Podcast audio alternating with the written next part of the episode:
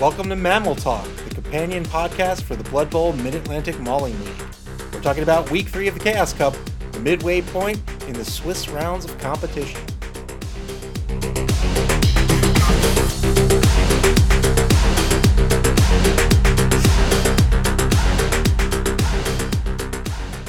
The Chaos Cup continues to be on fire. Great games this week by all coaches in the league. It is a tough competition this year. In this episode, we're going to talk a little bit about formation structure, about overcommitting on offense and defense, and about the importance of action order. So, without further ado, let's get into it.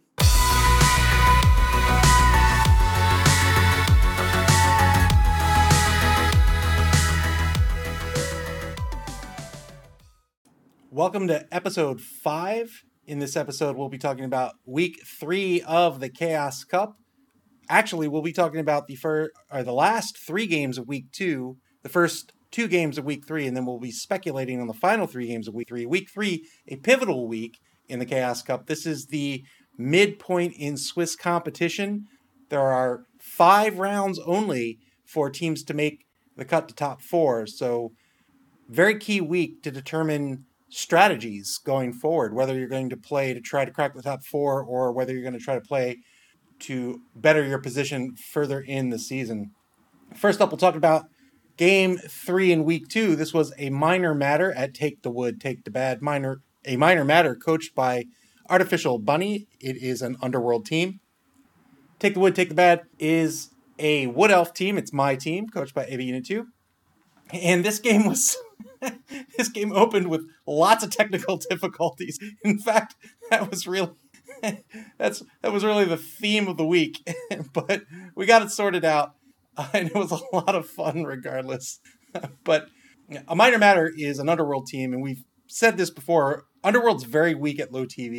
They really only get going once they start to kit out their team with their those mutations, and because of that, and due to the fact that they have a lot of AV6 on their roster, Take the Wood, Take the Bad decided to play a little more bashy than you might expect from a Wood Elf team. They the strategy they took was to bash as much as was reasonable. They're not going to play the game like like a dwarven team. They're not going to play the game like a lizard man team. But they did decide to to take blocks and try to get the player advantage early. They they worked for blitzes that would enable further blocks. Uh, they won the coin toss, so on the first half, they decided to go on defense, as you do. Set up with standard elf defense, a two deep defense. A minor matter took a turn one foul that resulted in an ejection that gave Take the Wood, Take the Bad a one man player advantage right out of the gate and they decided to press that advantage and press it hard. Again, they, they worked for those blitzes that enabled blocks, really focusing down on those AV7 players, trying to take them off the pitch, and it worked out. As a Elven team, as a Wood Elf team in particular, where everybody's an AV7 except for the big guy, but there's no big guy on, on Take the Woods roster, you don't want to allow your opponent to hit you. Everybody's aware of this. A lot of coaches interpret that as taking dodges but a two die block is generally better than taking the dodge.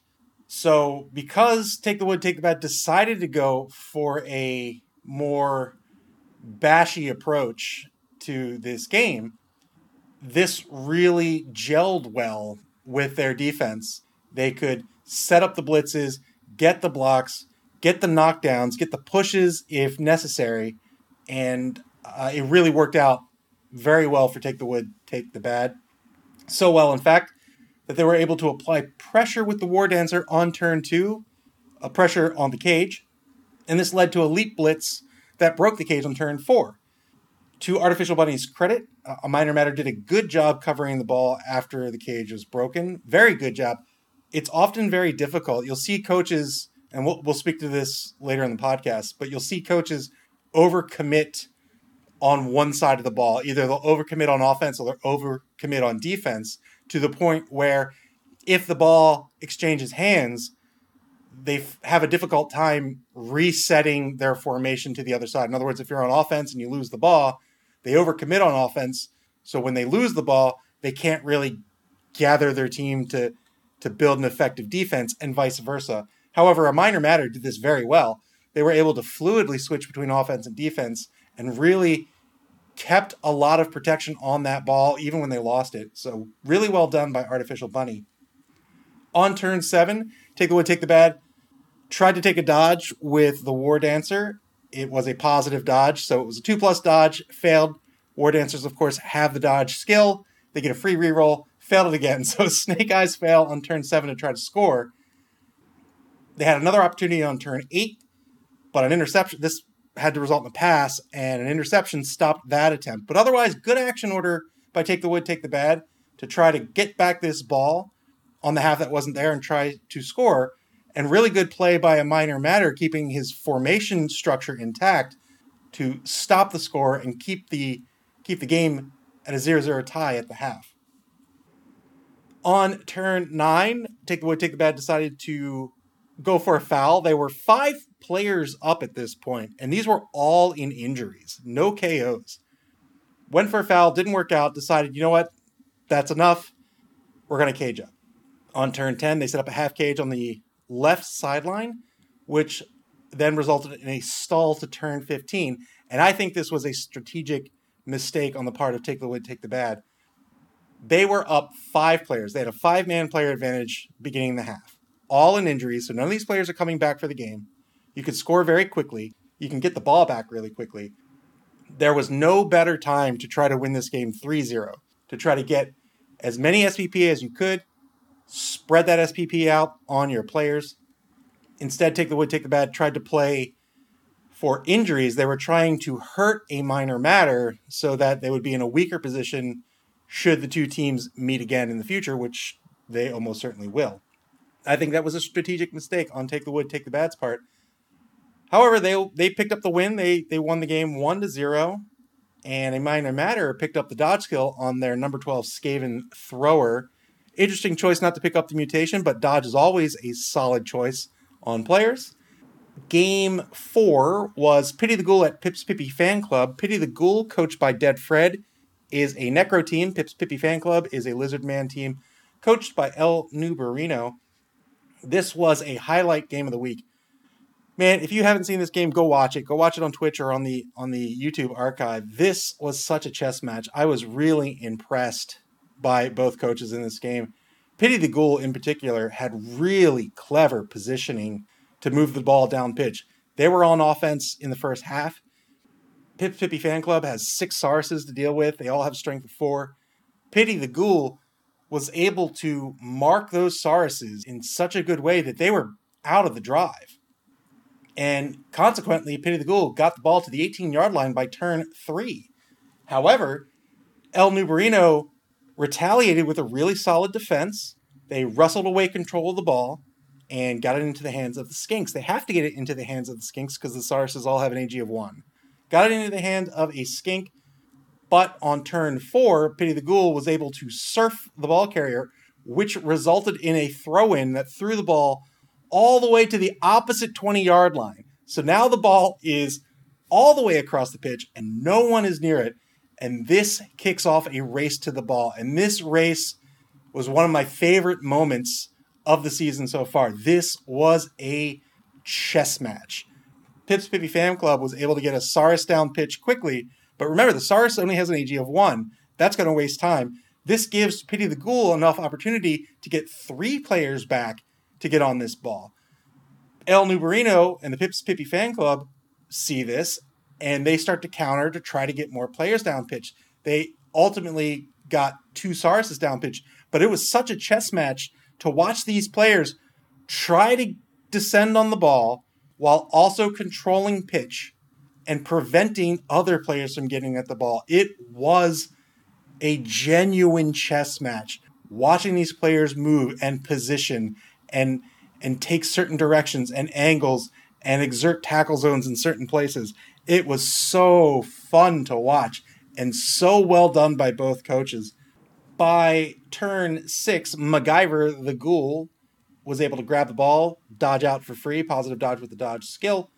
Unfortunately, Pity the Ghoul on turn seven pulled their zombie in scoring position out of scoring position, which prevented them from scoring. They did this to to shore up their defense, and they really didn't want Pips Pippi fan club to score.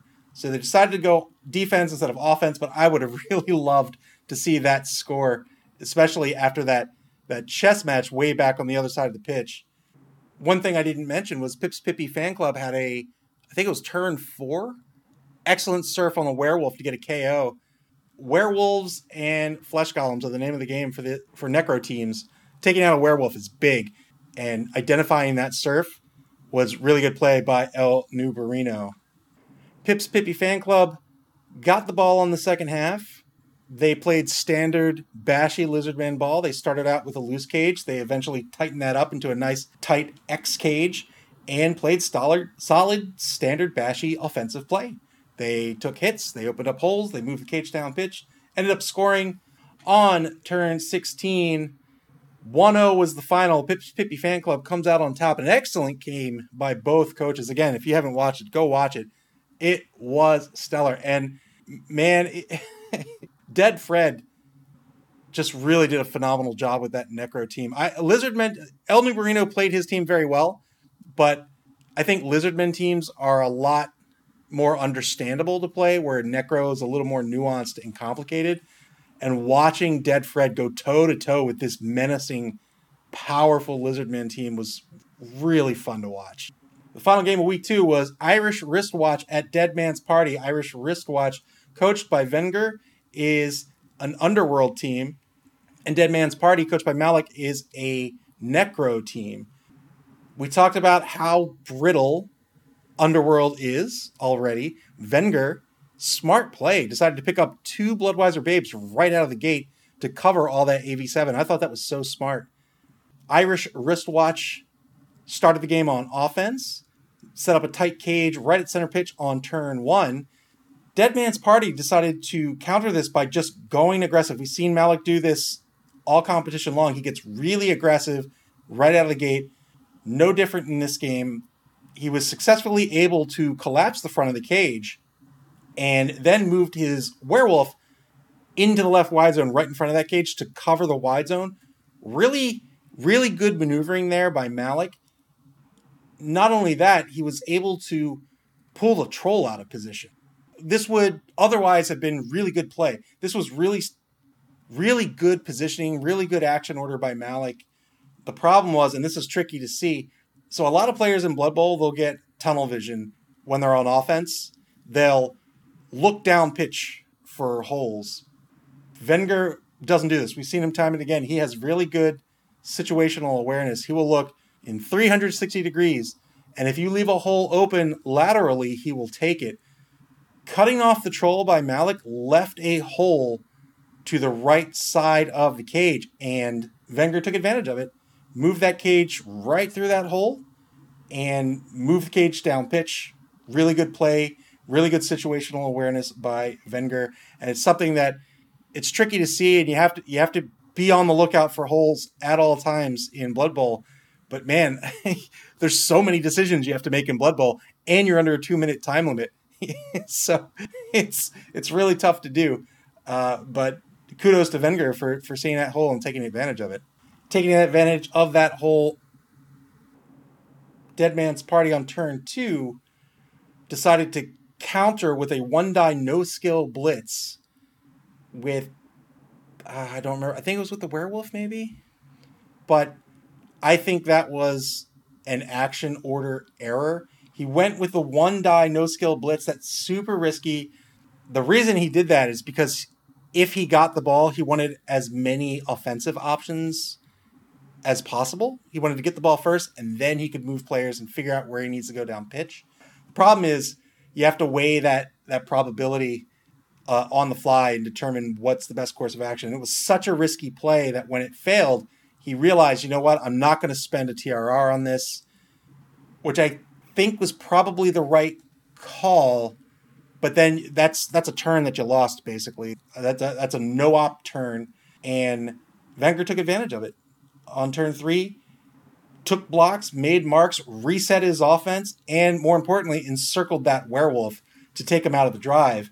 And on turn four, Irish Wristwatch scored. They went up 1 0. In the next drive, Dead Man's Party blitzed with the werewolf, got two pushes, and tried to dodge away. And so what happened here was the, the werewolf has frenzy. Frenzy means if you take a block or a blitz, and the result is a push, you must follow up, and you get to take a block. In fact, you must take a block again. If the block is another push, you, you must follow up as well. You always have to follow up on a push. This can be very strong, especially if you want to surf players or get lots of dice to really try to take out a player, you know, get the knockdown, take out a, a high dollar player. But it can also be, it can be a bit of a detriment, and that's what happened here. He went for the blitz with the werewolf, got a push, follow, uh, took the the second block, the follow up block, got a push again, but that's that's not what he wanted. He wanted the knockdown on the first block and didn't get it, so he decided to dodge away and failed the dodge. The more dice you roll, the more of them are going to fail, and this is why action order is so important, especially on a Necro team.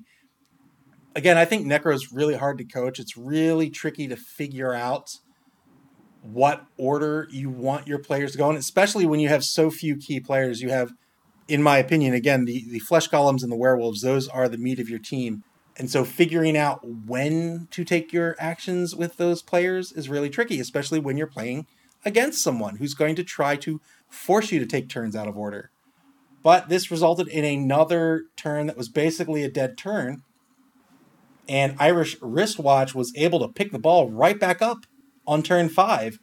To Dead, Man Par- Dead Man's Party's credit, they uh, the werewolf was able to immediately get the ball back but but that was really good pressure by by Irish Wristwatch. Really well done again by Wenger. Dead Man's Party had a good blitz and a good block to a werewolf 75% handoff. This was to try to score. Good blitz to a good block. Had a 50% handoff opportunity with the werewolf, but he had the TRR that brought it up to a 75%. Having that TRR in hand for the handoff, I think made this a good play. I think this was a very good play by Malik. It just didn't work out, but I thought it was the right move. And if it did work out, he probably would have scored. So good attempt. When that failed, Irish wristwatch, this is turn eight, had an opportunity to pick up the ball to a quick pass to score, and that didn't work out. They failed the pass with the TRR, unfortunately. The half would finish up with Dead Man's Party on their turn eight, trying a long shot to pick up pass, and then score. They tried to pick up the ball. It was a five plus on the pickup, a one third chance. It was worth a shot. He took it again. I think that was the right call. It didn't work out, but if it did, he would have been one up at the half, and I think that was I think that was the right play by Malik. Malik has really good awareness of where the ball is in relation to his players and how he wants his players to be I think the trick with Necro in general is just what order do you want to put those players in? We saw that at the beginning of the game with he got very aggressive, but he knew where he wanted his players to be. We saw that when he got back the ball from Irish wristwatch on turn five. We saw that at the end of the half when he had two opportunities to score, identified it and took it, took it the correct way too it's just action order with Necro is is so paramount. And to that end, as the second quarter began on turn nine, Dead Man's Party was on offense. They failed a block right out of the gate and didn't spend the TRR, thus losing yet another turn in this game. That's three lost turns effectively. He wanted to save those two TRRs for later. I understand that decision. They are precious. He recognizes how precious they are. But again, action order means you've lost three turns of player actions, and that that's tough. To his credit, though, man, he he played very very well. We'll we'll talk about the second half here, despite losing three, effectively losing three turns. On this lost turn, Wenger yet again applied pressure, and Malik just couldn't knock anyone down. The the die rolls weren't working out. He was trying to take out some of these goblins. It wasn't working. Um, another thing that Dead Man's Party did was they marked they in the second half they chose to mark a lot of players with just a few players. I don't think that was a good trade. I think it's always a tough decision. How many players do you want to mark with? versus not. If you do a one to one mark, strength three, strength three, you could get a two die block. I'm sorry, you could get a one die block coming back. If you want to ensure you don't get a one die block coming back, you have to make sure your strength is higher. If the strengths are even and your opponent has the block skill and you don't, you're almost certainly getting a one die block coming back. So you really want to make sure you you have the strength advantage before you hit that end turn button. But the more players you apply to mark an opponent, that's the less players you have to do other things with. And Malik chose to really tie up certain players with a lot of his own players. And I think that eliminated some choices he had to maybe uh, reset his formation and get on the ball. The ball was kicked off into the end zone. Malik tried to pick it up with the werewolf. A failed werewolf pickup resulted in the ball being thrown back up, way up the pitch on the 14 yard line in the left wide zone. Irish wristwatch had an opportunity to pick up the ball, but due to the failed goblin dodge, Dead Man's Party lucked out and they were able to secure that ball Dead Man's Party, much like Irish Wristwatch in the first half, was able to find a lateral hole. Uh, this time on the left side of their cage. On turn 13, they moved that cage up pitch and they scored on turn 15. Again, very good awareness by Malik and Dead Man's Party. He knew where his, he wanted his players to be, and he found an opportunity to get them there. Action order, once he picked up the ball after that failed goblin dodge, after the throw in, I think he played really well uh, in regards to action order. Just really, really nailed it. Ended up scoring. Very nice play, coaching what I consider a very difficult team. Turn 15 would go back to Irish wristwatch. Just two turns left to try to win this game. They've got to get in a scoring position on the kickoff.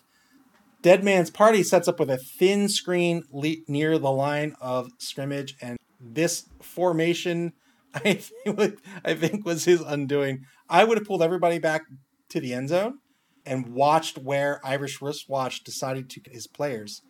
Because having a thin screen blocks the whole pitch, but it only blocks the pitch by one man per. So all Irish Wristwatch has to do is blitz one player. Now they have a hole to move down. And that's exactly what Irish Wristwatch did. They blitzed, opened up a hole, got the ball down pitch, Dead Man's Party had an opportunity to try to prevent the score. Could have gotten both werewolves in front of the ball carrier. Decided to go for the blitz behind the ball carrier instead. Didn't work out.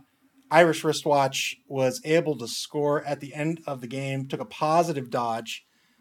The final was two to one. Irish Wristwatch and Dead Man's Party, both very difficult teams to coach. I think both coaches did a, a fine job all things considered. And really, my takeaway from this match was if if Malik readjusts his action order, he is going to be a menace. he's, he, I think he's got, I think he's got the notes of that team down enough where just getting that action order rearranged is going to make him a nightmare.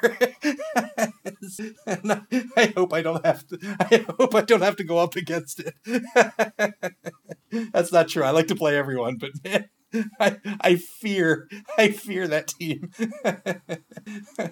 uh, week three started with Neglected of Nuffle at Irish Wristwatch. Again, Irish Wristwatch is the underworld team coached by Wenger. Neglected of Nuffle, the pro elf team coached by War Horseman. War Horseman has been playing the most aggressive elf team I've ever seen, and consequently started this game with five journeymen. Irish wristwatch at the end of week two in their game against Dead Man's Party got their first mutation. They picked up extra arm on one of their throwers that makes catches, interceptions, and ball pickups a plus one, so a very good skill to pick up, especially on a thrower. As per the usual, we saw really aggressive play by the neglected of Nuffle. They were on offense to start off with. They ended up losing the ball on turn six, but the aggressive elf defense forced a failed Irish wristwatch dodge. Props to War Horseman there. Part of Blood Bowl, a big part of Blood Bowl is making your opponent roll dice. You want your opponent to mo- roll more dice than you do. The more dice you roll, the more opportunities you have for failure. So, Neglected Nuffle did a really good job with this aggressive defense to force the dodge. The dodge failed. Smart play by War Horseman. War Horseman had an opportunity here to pick up the ball.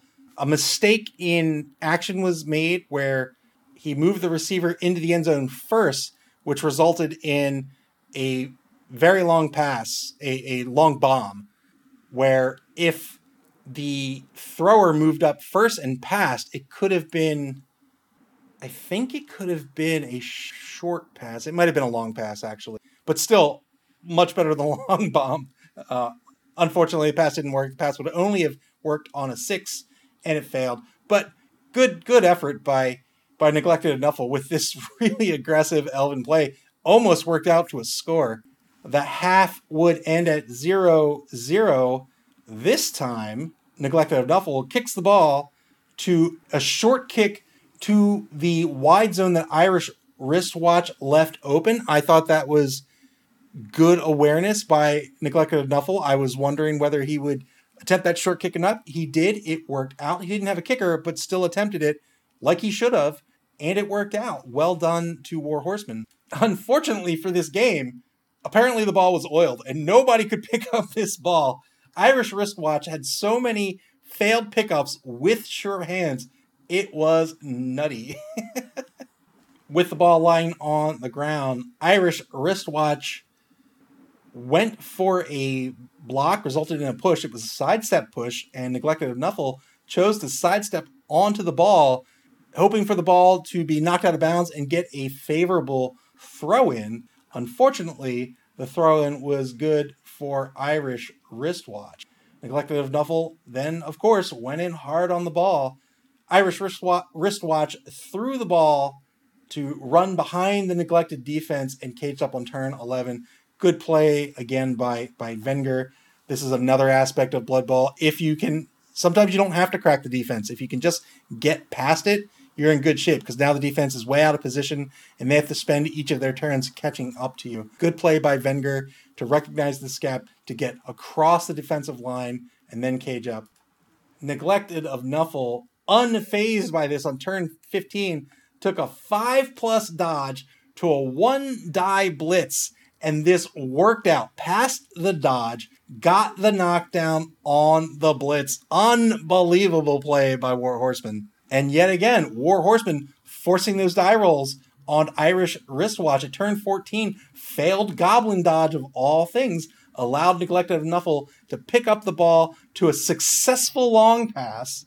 Unfortunately, the receiver moved to the wrong wide zone. In the right wide zone, there was a goblin. In the left wide zone, there was a marked Skaven blitzer. He moved toward the marked Skaven blitzer, which allowed that Blitzer to come after the ball carrier on Irish wristwatch's turn. If he would have stayed by the Goblin, the Goblin didn't have enough strength, and the Skaven Blitzer was already marked. So either he would have to dodge, or he'd have to block where he doesn't move, or he'd have to blitz where he doesn't get at the ball carrier. As a result, the Skaven Blitzer picked up the ball on turn 15. This resulted in a handoff to a pass to a score Neglected of Nuffle had an opportunity before that to take a one die blitz on the ball carrier that was really risky because it was a journeyman blitz versus a blitzer who has the block skill, but it was the only way for Neglected of Nuffle to win. They chose not to do it. Fair enough. The game would end 1 0. Irish wristwatch would win on a failed catch on the quick pass, but he spent the TRR. He had the TRR in the bank, spent it, won on turn 16. Really fun game to watch by both coaches. And a key win for Irish Wristwatch that moves them up the leaderboard and keeps them in contention for the top four cut.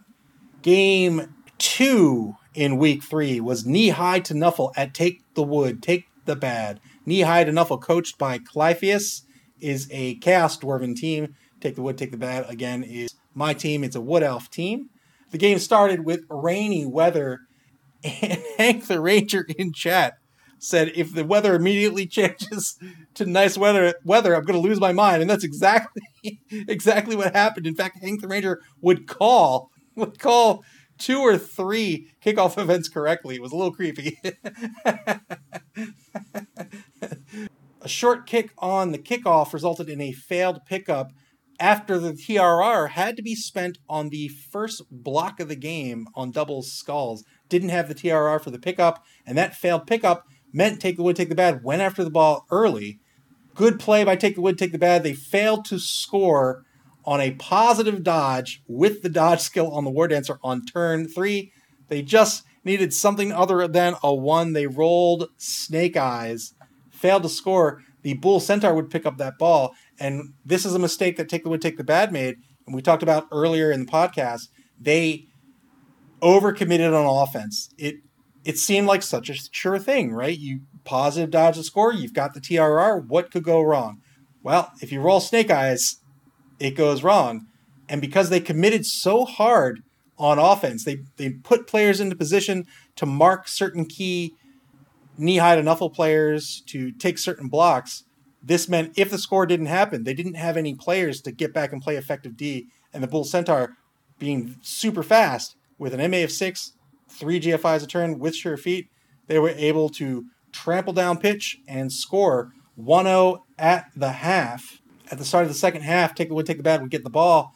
They went strong left to start and blocked down half the line. Lots of blocks being taken, trying to open up a hole. They blocked down the line, shifted it to the right, did a blitz leap with the War Dancer to get the War Dancer down pitch.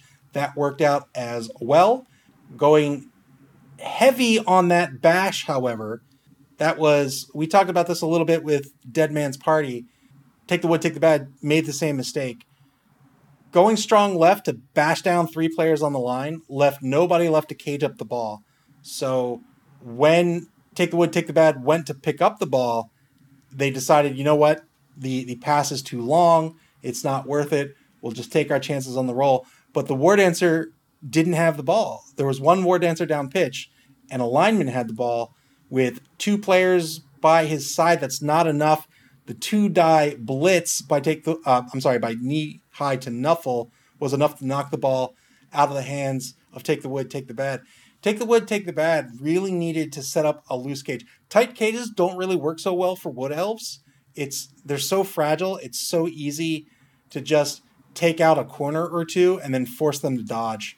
A loose cage, maybe a four by four, even just sort of having, if you imagine sort of a, a crescent shape or a half arc, in or a half circle in front of the ball carrier, that would have been much more effective. And with such a short kick in the second half, I think take the wood, take the bad really needed to do that. They needed to protect the ball carrier. They just didn't.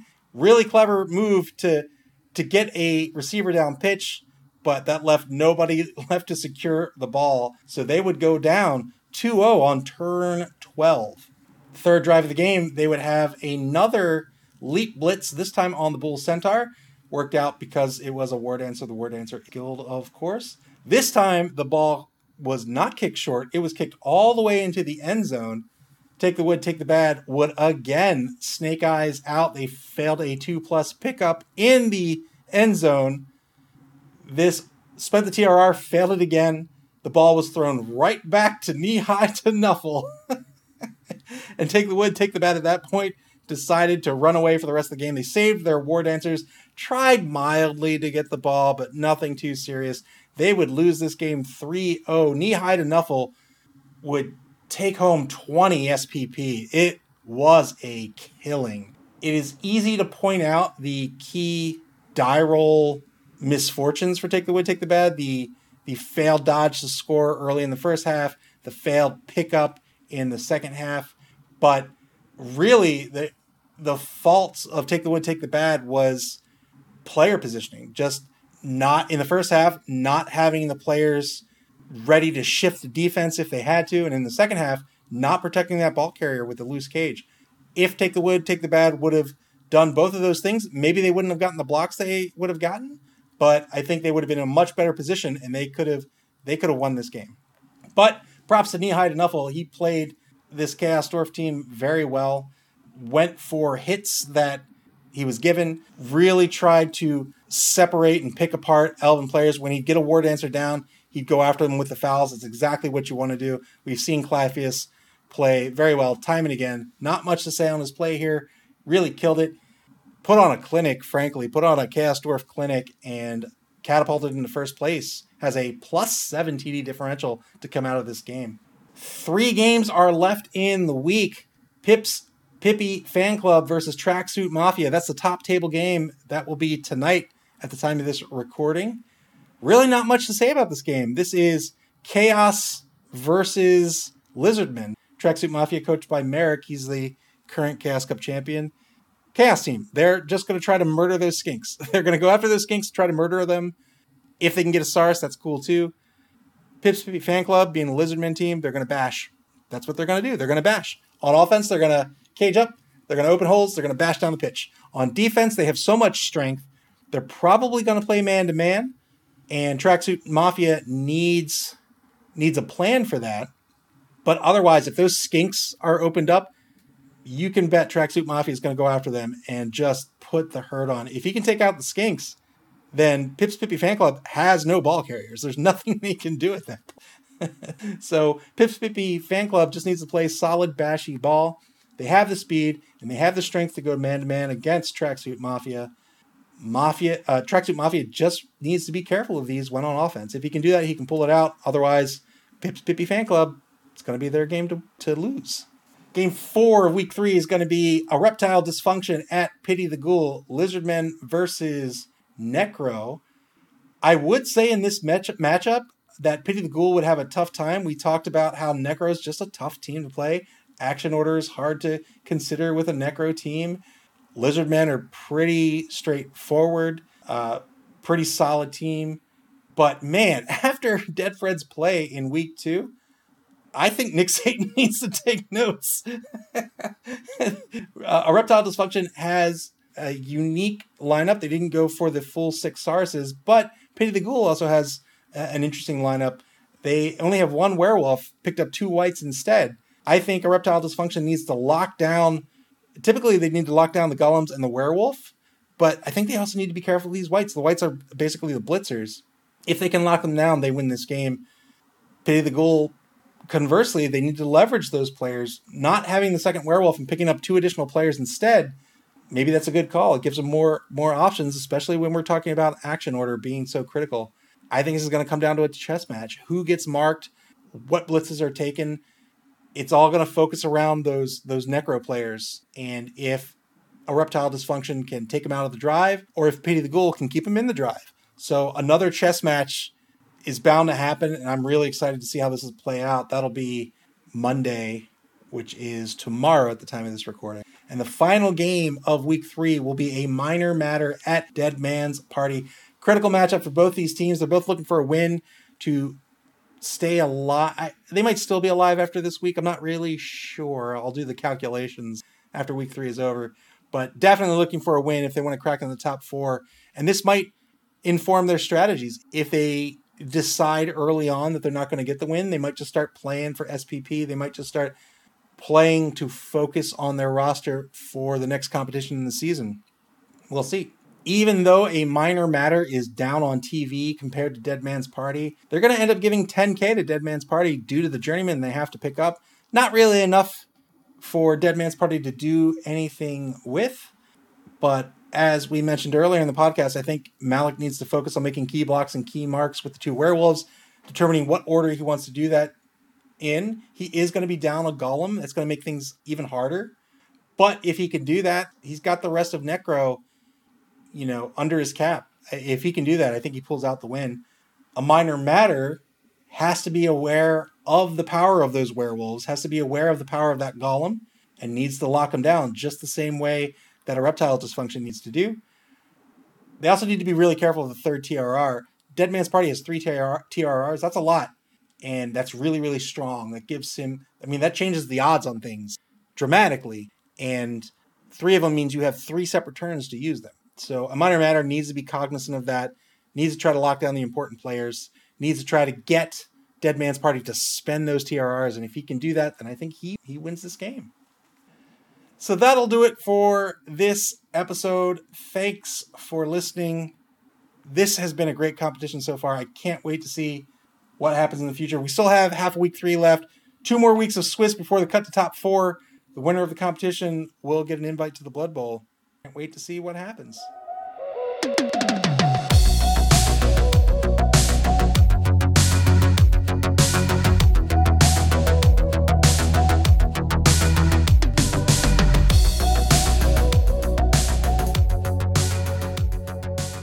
That'll do it for this episode. You can watch the Mid Atlantic Mauling League on Twitch at twitch.tv slash EvaUnit02. That's E V A U N I T, the letter O, the number 2, and watch archive games on YouTube at Blood Bowl MAML. You can also follow us on Twitter at Blood Bowl underscore mammal or on Facebook at Blood Bowl mammal. Play Blood Bowl. You can play Blood Bowl online via Blood Bowl 2 or in tabletop form via your friendly local game store. Be kind to each other, forgive everyone, praise Nuffle, and may he bless your